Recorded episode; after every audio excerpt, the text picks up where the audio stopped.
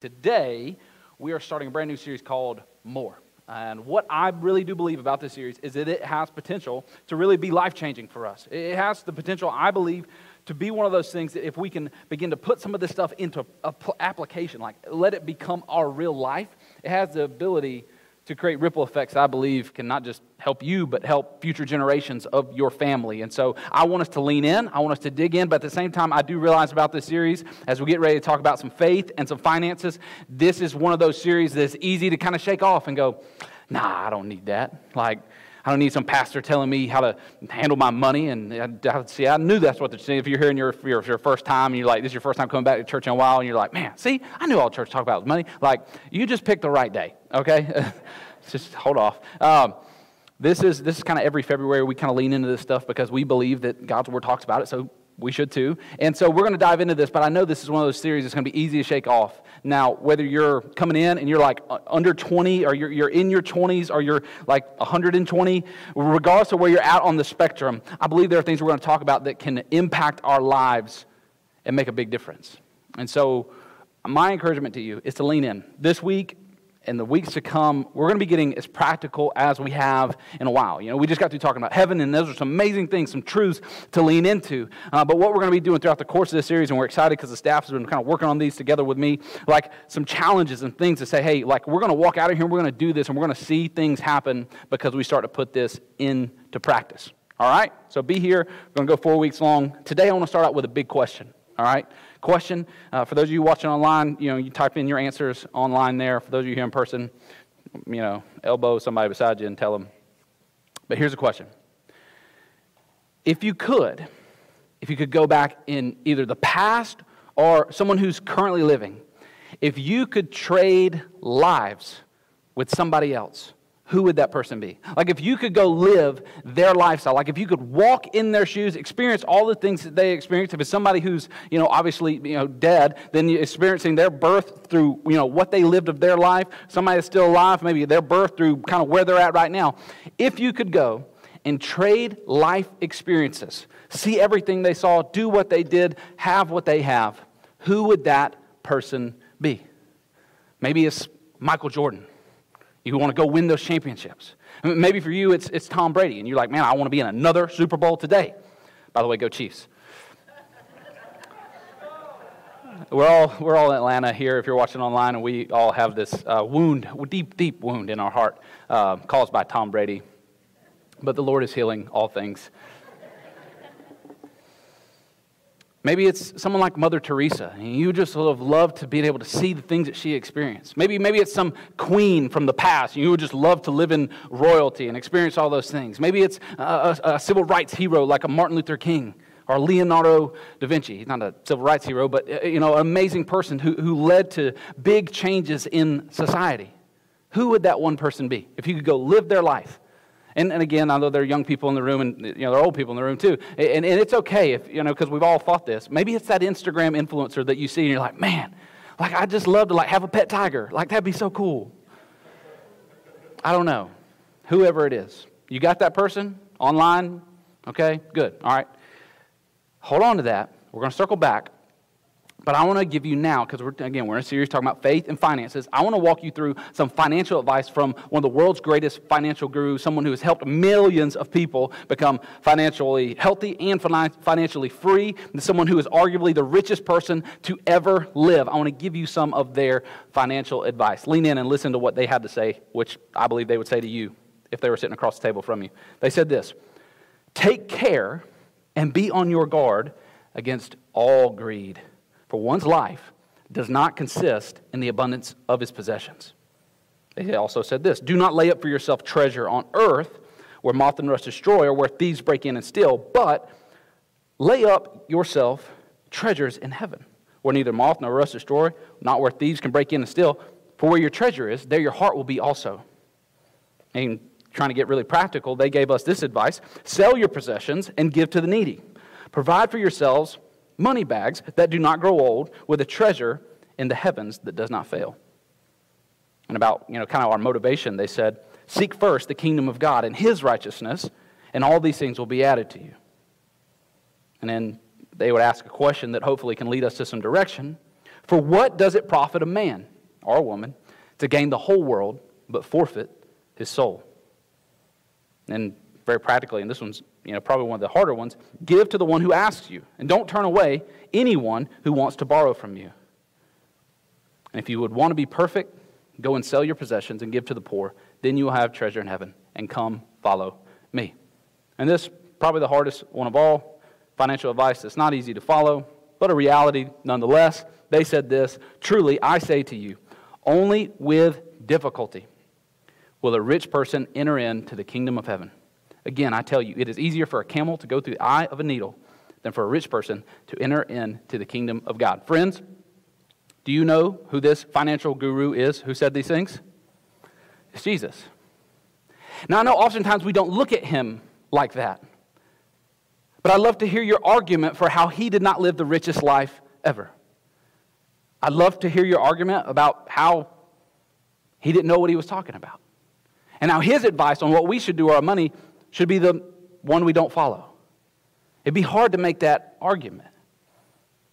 And so I start with Jesus and where Jesus is at on, on faith and finances because that is our true north, guys. See, oftentimes, man, for us as Christians, we can think that I'm supposed to do with my money what I see other Christians doing with my money or with their money. They don't, some of them have all my money. But, guys, that's not what we do. We don't go, oh, how the Christians around me using their money, and that's how I should do it. That's what we do a lot of times. The real thing that we have to be after, though, is going, how did Jesus talk about this? What, what did Jesus say about finances? What did Jesus say about money? And, and he said some pretty uh, controversial things that are very counter to even the way we see Christians using money in our society. And so when we come to stuff like this, I want you to understand that last week we wrapped up a sermon on heaven and the afterlife and what that's going to look like heaven and hell and, and everything in between. We talked about last week. And i want you to know that on purpose i'm going from talking about eternity and the afterlife directly into money. Because friends there is this thing called greed this desire for more, especially more money. And I'm willing to bet, and I'll argue with anybody up and down, that there is nothing that keeps more people out of heaven than the lust for more money, more stuff, more whatever, especially here in our society. So I start there because, man, we got to lean into this. We got to talk about these things. Let's go back to the question we asked Who is that person that you would go back and trade lives with?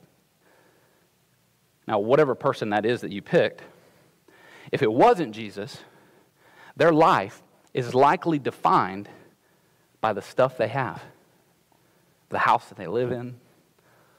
Even if it was someone like a George Washington, like, man, I'd love to, you know, be a president and have that power and have those things. If it's, you know, that billionaire or the Michael Jordans or the Oprah Winfrey's or whoever it may be, like, I want that life and I want those things. And a lot of those people, when we think about, man, if I could go trade lives with anybody, it's usually somebody who had a lot of stuff, a lot of money, a lot of power.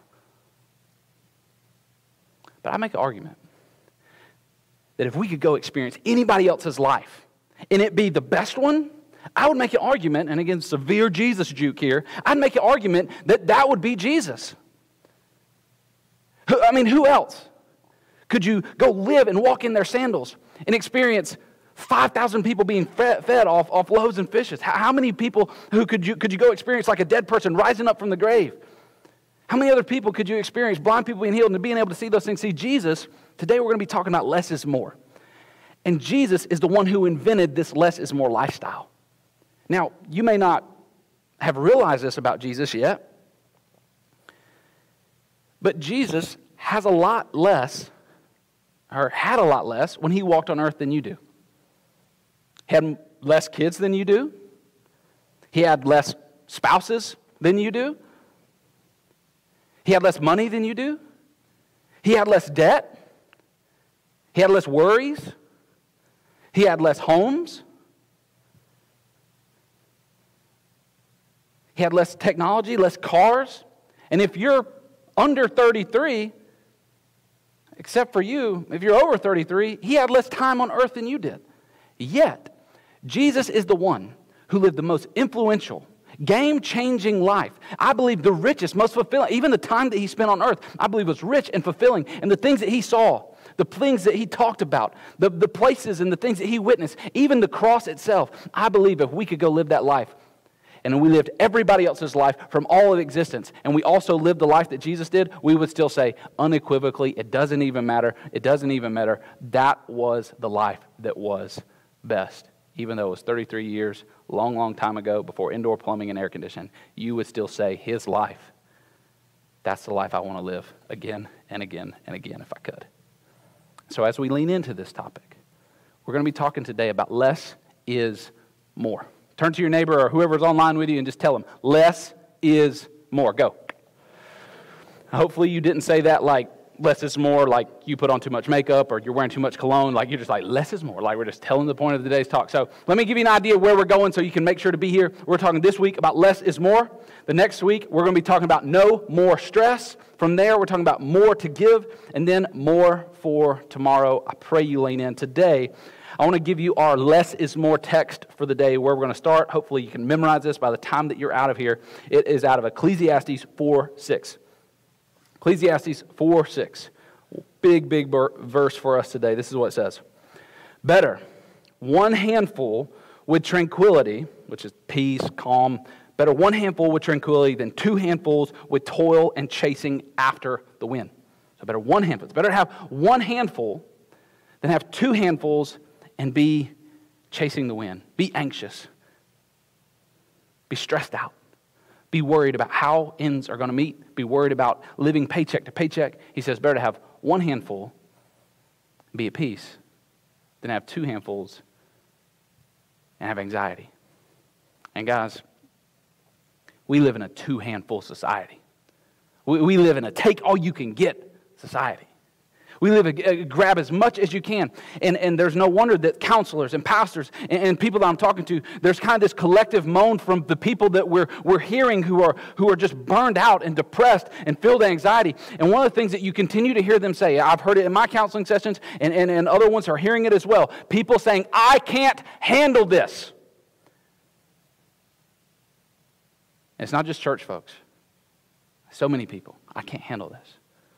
What if the reason we can't handle whatever this is is because we have two handfuls grasping all that life has, and we were never meant to live two handfuls closed, grasped on whatever it is. I think the person who wrote this was onto something. And I think there's some things that we can learn. So, what we're going to talk about today is talking about living a less is more life. Living a less is more life.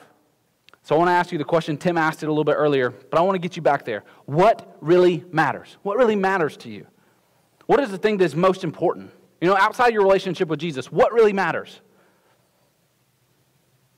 See, there's very few people in this room right now that are thinking shiplap, a redone living room, or marble countertops, or a new truck. We're thinking about conversations with aging grandparents we're thinking about being in the NICU, praying for a baby to make it. We're thinking about weddings. We're thinking about those things. Those are things that matter. We're thinking about dinners around the table. We're thinking about jokes with good friends. Those are the things that really matter. So if we're going to live less is more lives, we got to understand that we're going to have to cut some stuff away. And that's the first point today. If we're going to live less is more lives, we're going to have to cut back. when I talk about cut back, I'm talking about cutting back from consumption, cutting back from the things that we think we need. Anybody who's been on a foreign mission trip will tell you that they go to these places where people are dirtful or poor, and they seem the most happy, the most joy filled people ever. And they're consuming less than we are here in our country. But our joy and happiness matched up to their joy and happiness, they're not even on the same scale. So I want to talk about consumption. I anchor that in Luke 12 15. Jesus was talking, and he said this Watch out. Be on your guard against all kinds of greed, because life does not consist in the abundance of possessions. Now, if you're reading that verse, after watch out, you see an exclamation point, right? Now, again, I, maybe I, my imagination is, is a little much, but I, I like to imagine Jesus as this is happening. Now, what's going on here is there's these two brothers, and someone in their family has died, likely a father. And they're arguing about who gets what in the inheritance. Now, I know all of us are super safe Christians, and nobody here in their family would ever have any sort of argument about the inheritance. I know like we're way past that. That was a long time ago, and that happens to nobody anymore. But if it did, Jesus comes on the scene, and these two brothers, one shows up and says, Jesus, tell my brother to divide the inheritance better with me. And Jesus, like, I feel like he's kind of walking, he's kind of calm, hair's flowing, and he goes, Watch out! And I believe he like startles them on purpose because he's trying to un- help them understand that that's how greed works. Greed isn't something you see coming. I believe he told them to watch out for greed for two main reasons. One, greed is something that's really easy to see out there on other folks, but it's really hard to spot in the mirror. Like we can see somebody driving a truck, you know, coming through the neighborhood, and it's like got the brand new nice wheels on it, and for some reason it's got a snorkel on it. Like we're not living in swamps. Like why do you have a snorkel on your truck, man? And, and we see that, and we're like, man, that's just they're just being greedy. Like they don't, you don't need that. That's not necessary. Or you go to some woman's house, and it's just like wall to wall Joanna Gaines. Like, is this the farmhouse? Like, are you sponsored by Target? And you're like, this is just too much. You're just, you're just greedy. And we never see it on ourselves. It's really easy to spot on somebody else. So he's saying, watch out. It's going to be easier to see it out there than it is to see it in here. Another reason he said it is because greed is not like different other sins. Now, greed, again, maybe bust your bubble. Greed is a sin. You know, welcome to church. Greed is a sin, but it's different than other sins. Jesus didn't have to tell people to watch out for some other sins. Like, he didn't say, watch out that you don't commit adultery. Because no dude is going, oh man, I didn't mean to make out with you. You're not my wife. Like, that's not happening. But greed is different. Greed will sneak up on you. Greed will catch you off guard and you won't even know you're there. You're, you won't even know what is taken from you. That's how greed works. So he says, watch out. Be on your guard against all kind of greed. Now listen to this truth right here at the end of it. He says, life does not consist in the abundance of possessions. He said, Life is not about what you have. Man, that's a good place for an amen. Now, when it comes to consumption and, and, like wanting more stuff, like we all, like, uh, man, our society tells us more, more, more, more, more, get more, get more, get more. Our, like it pushes us to live these two handful lives. And so don't misunderstand what I'm saying here. When I say just cut back on what you feel like you need, like I'm not just saying like, say, you know what, you know, I usually spend about $400, you know, a year on clothes. This year I'm going to spend 200 and just call it a day. And I'll say I listen to the pastor. Like that's not what I'm after here. Uh, there's a deeper thing. And if that's the game you play, I, I still think you're going to lose. I want to hopefully help you see the connection here because this is the why we consume what we consume. See, consumption starts, if we want to cut it back, cutting back consumption starts with cutting back temptation. What places are you most tempted to buy things you don't need? What people are you around when you buy things that you don't need? I'm not telling you to like stop being friends with them, but I'm saying you've got to recognize those things. That when I go hang out with them, I spend more money than I'm supposed to. That when I go on this site, when I'm a part of this Facebook group, when I go to this store, I spend too much money. Now, I'm going to tell you something you already know, but forgive me. All social media Facebook, Pinterest, whatever new one there is out there, all of those things. They're not created for you to create loving, bondful connections with other people. Maybe they were originally. I still don't think they were. Friend, they're created to monetize your existence. They're created to get money out of you.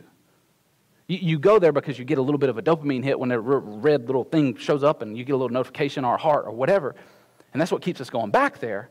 But all those things are there to sell you what you want to sell. I mean, that's why we, you know, we're like, man, I could use an extra pair of underwear. Those underwear look nice. Like, and then boom, like, and seriously, today when I go home because I'm saying these things, now my phone's like over there, but still, like on my news feed somewhere, it's going to be like men's underwear um, because it can just, it just knows. And so, look, maybe you never made this connection.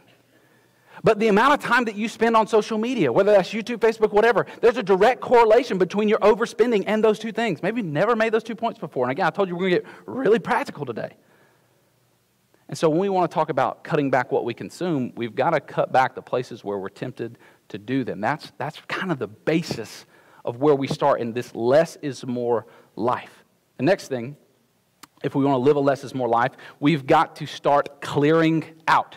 Now, this is, you know, if, if when we talk about consumption, we're talking about cutting back what we think we need. When I talk about clearing out, I'm talking about getting rid of some of the stuff that you already have. And the reason I'm asking you to maybe get rid of some of the stuff you already have is maybe because you don't realize how much of that stuff has you. What if, friend, there's a connection between a cluttered and disorganized home and a cluttered heart? What if the, the mess that that is and the overabundance of stuff that's out there has to do with what you feel in here?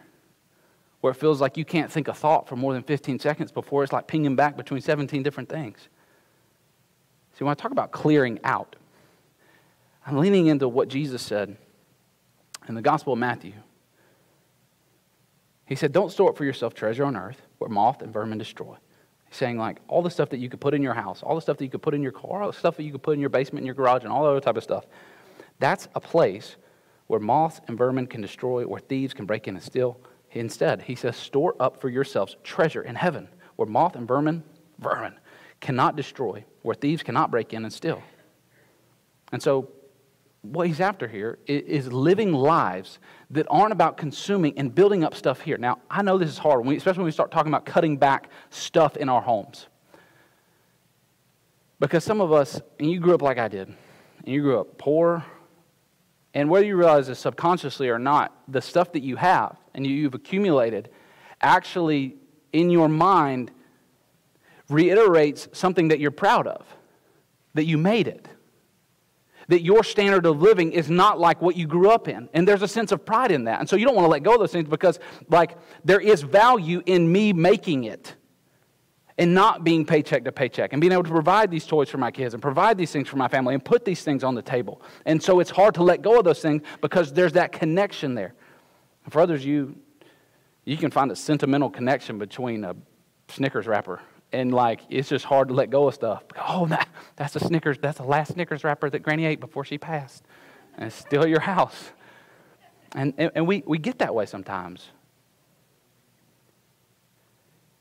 But what, what I'm calling us to is to be the type of people who, when we get something, we give something away. We get a new shirt, we give a new shirt away. We get a new pair of pants, we give it away.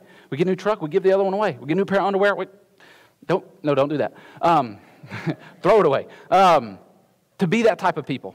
And, and here's how I'm going to invite you to give some stuff away. We're, and again, I told you we are going to be super practical in this. And I, and I believe this is just all of the gospel wrapped up into this. I'm inviting us into a less is more challenge. It's going to happen in your homes. Here's what I'm inviting you to do I'm inviting you to go to your house and get a bag, get a backpack, get a dump truck, and find a hundred things at your house that you're saying, I am cutting these things out of my life. I am clearing them out of this home. Now, again, we're talking about less is more, right? So, how are we going to move from the less stuff in your house into more? Enter the Jesus shed. Those of you um, may have never heard about this thing called the Jesus shed, but the Jesus shed is this yard sale. Well, where people, you know, like church people, and it was birthed out of MCC, where, where people from MCC are giving of their stuff, and there's this creating this yard sale. And as people are kind of getting rid of stuff that's in their home, they're giving it to this yard sale, and, and money is being raised that's going not to you know pad the pockets of you know middle-aged women so they can go buy more trinkets. It's going to go out into the mission field. And through this, there's been over $59,000 in the last just few years raised and given out to local missions. Here's one of my favorite things about this whole thing. They raised $40,000 at the Jesus Shed by selling, selling the stuff that you would just say, like, ah, I, don't, I don't really need this anymore. They raised $40,000 to provide an ultrasound machine to our missionary partners in India. And so, how is less is more? Yeah, that's awesome.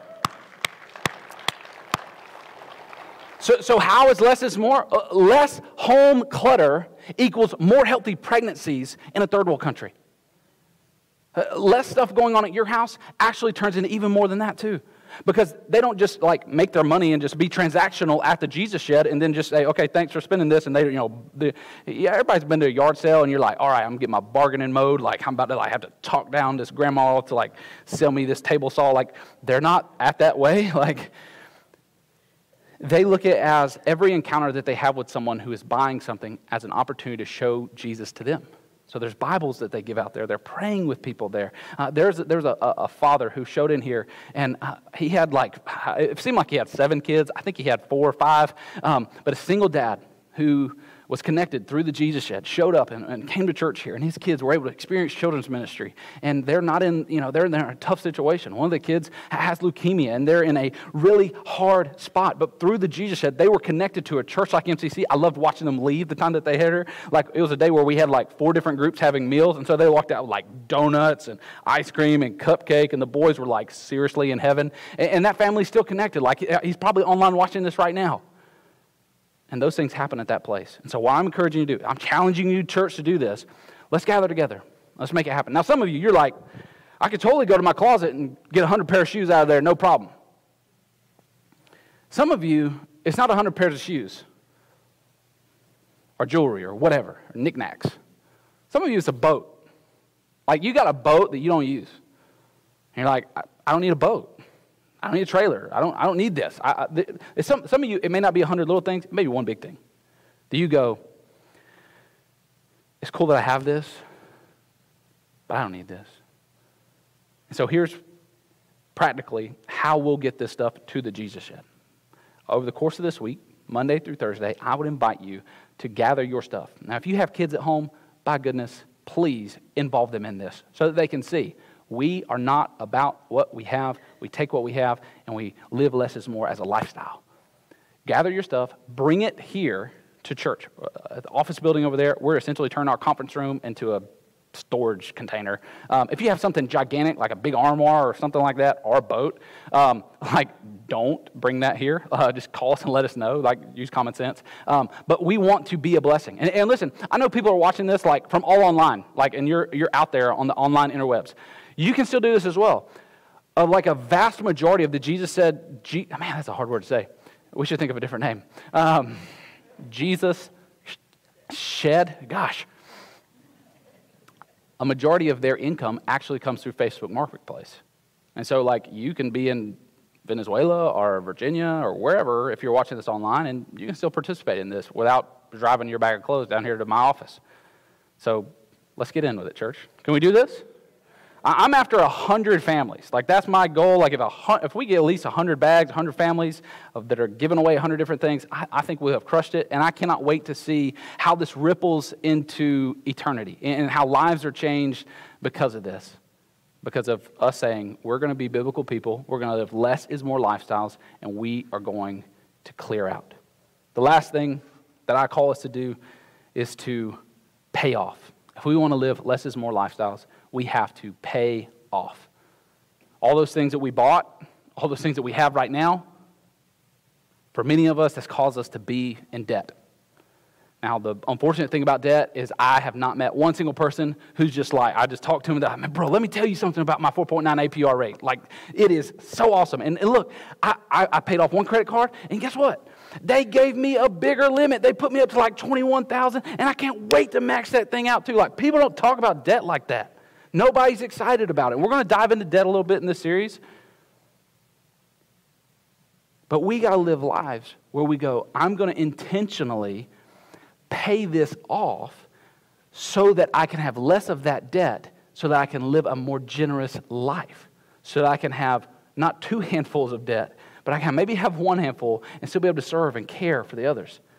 And for us, this may mean, like, really practically speaking, that we start looking at things that we can get rid of. You know, for, for us, man, I don't know what it is. Maybe it's the little recurring things that we have, where it's like, hey, do I really need like 17 subscriptions to different TV things? Like I got a Hulu and I got a Xumo and I got a Netflix and I got a HBO Prime and I know I'm in your kitchen right now, but I'm sorry, I told you we are going to be really practical in this. Or maybe like you just get your nails done like every day. And like again, ladies, I love you, but no group of guys that I've ever been around sees a woman walk by and goes, bro, whew, did you see the nails on that one? They had the white things on the tip. Like, yeah, the tip, man, woo! Get her number. Nobody, not once. And I know, I again, I'm meddling. And listen, I know, fellas, we're, we're way dumber. Like, we, we don't get our nails done, but we, again, we're the ones who brought the boat home, okay? Like, we do the bigger, dumber things. And what I'm encouraging us to do in, in regards to debt, to live a less is more lifestyle, is to lean into the words that the Apostle Peter, one of Jesus' best friends, said in 1 Peter 1 18 and 19. If you got a Bible, let's look at it together. He says, Knowing that you were ransomed from the futile ways you inherited from your forefathers. Let's pause right there, okay? So let me give you an idea what he's talking about there. He's saying, You got to understand that you have now been ransomed. Now, in order for something to be ransomed, that means that that something had to have been taken captive. And friends, all of us have been taken captive. Like our sin nature has taken us captive. Now, a ransom, you have to pay money to get that back. Like if somebody goes and steals my two boys, one, good luck, God be with you, uh, but they're going to demand a ransom for those two children that I will have to pay back fiscally. Now, what he's saying here is you have been ransomed from futile ways you inherited from your forefathers. Now, let me unpack what he's saying there. He's saying, Your daddy, and his daddy, and his daddy, and his daddy, and his daddy, they gave you something that's not good, and it's got you. And in different than saying like how you could inherit, like your dad died, you can inherit like a Ford pickup truck. Like you can either choose to accept that or reject that. This is a different kind of inheritance. He's saying what you have inherited is like how I have inherited my dad's nose. Like you've inherited your mom's feet or her, her curly hair. You didn't get to choose whether or not you got this. And guys, that's our sin nature. You inherit it, and there ain't nothing you can do about it. It's yours. What he's saying here is Jesus has ransomed you from that. He has paid the price. Now, keep going. Now we got that. Let's see how he did it. He ransomed you from the futile ways you inherited from your forefathers, so our sin nature, not with perishable things such as silver or gold, but with the precious blood of Christ. So that was the payment. That was what was paid to set you free. Free from an old way of living a life that found its worth and how much what you had is worth. Free from a life where your self worth was determined by whether or not some guy thought you were attractive free from a life where what title you had on your door or your desk is where you got your worth from. Let me ask you a question. How do you know how much something is worth? I can tell how much something is worth by how much someone is willing to pay for it. And that's kind of the easiest way. Like, I can tell that that's worth that amount of money based off how much somebody is willing to pay for it. And, friend, when you look at the price that was paid for you, it was Jesus. Not just a couple drops. Jesus didn't tithe his blood on the cross. He didn't just give a little bit. He gave his whole entire life. That was the price tag to set you free. So, so never let somebody come to you or even yourself come to you and get you to doubt your self worth to say, well, because you don't, you know, hit this number on a scale, or you don't have this IQ, or you didn't get into this college, you don't have this, or you have this too much debt, or you've declared bankruptcy, or all these other things, your worth is not as much. Listen, if Jesus gave his life for you, that's how much you're worth. Stop doubting it. And stop trying to determine your self worth off of how much what you have is worth. And understand, I have Jesus. And if I have Jesus, then I can clear out, I can cut back, and I can pay off because now I have all I actually need. Paul wrote to the church in Philippi, and he, he made this really clear. He, he said in 419, book of Philippians, and my God will meet your all your needs according to the riches of his glory in Christ Jesus. He's saying, the thing that will meet your needs, and I know this, take this with a grain of salt, the thing that will meet your needs is not necessarily your hard work. The thing that will meet your needs is not playing the stock market right or investing in the right things or taking the right job. The things that will meet the thing, truly a person, that will meet your needs is Jesus. He says, My God will meet all your needs according to the riches of his glory in Christ Jesus. I'd argue all day long, friends, that the richest people in this life are not those who have the most, but those who need the least. And my prayer is that once you realize you have Jesus, you don't need a whole lot else. And so, to land back on our verse that we started with, better one handful with tranquility than two handfuls in toil and chasing after wind.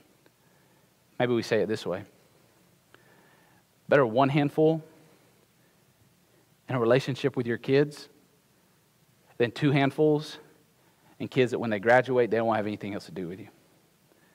Better one handful and some good friends than two handfuls and no time to spend with anybody else, to engage in any sort of conversation, to have any sort of deep relationship.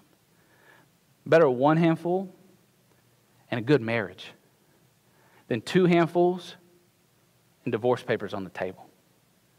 Better one handful and the ability to make an impact and have the time to serve and to care for other people than two handfuls. And all I want to do when I get home from work is go to bed. Maybe it's, it's one handful in the ability to praise God in the midst of whatever it may be that I'm going through because I know that in Christ I have all that I need. My prayer for us, church, is that we live one handful lives and we leave the other hand and everything else to praise God and to live lives that glorify Him. Let's pray together. Jesus, we thank you that both of your hands were forced open by Roman soldiers, pierced and nailed to a cross to show us how much we were worth. I praise you, God, for the fact that you have paid our debt, every single one of us. Now, some of us, God, in this room, we have not chosen to accept that fact that you have paid our debt. And though the ransom has been paid for our life, we're still walking around with chains on and we're saying, No, I like it here in the jail cell. I like it here trying to make it my way. I like this captivity. But Jesus, I pray that for my friends who have tried to seek satisfaction, pleasure, esteem, um, their own worth from the things of this world, God, that you would wake them up to the grace that is only available through your Son, Jesus that they would accept him today. They would turn away from everything that they try to make satisfy them. God, they are not a body that just happens to have a soul. Show them, God, that they are a spiritual being and only something spiritual, as in the grace of Jesus, can truly satisfy them. And I pray they come into that today. I pray they receive you into their heart. I pray they take the steps into baptism because you have given your life so that we can have new life in you. As we sing today, Jesus, let your love, your grace, and your supplication, how you've provided for us, reign in our hearts. And let gratitude fill our lungs as we sing to you. In your name, amen.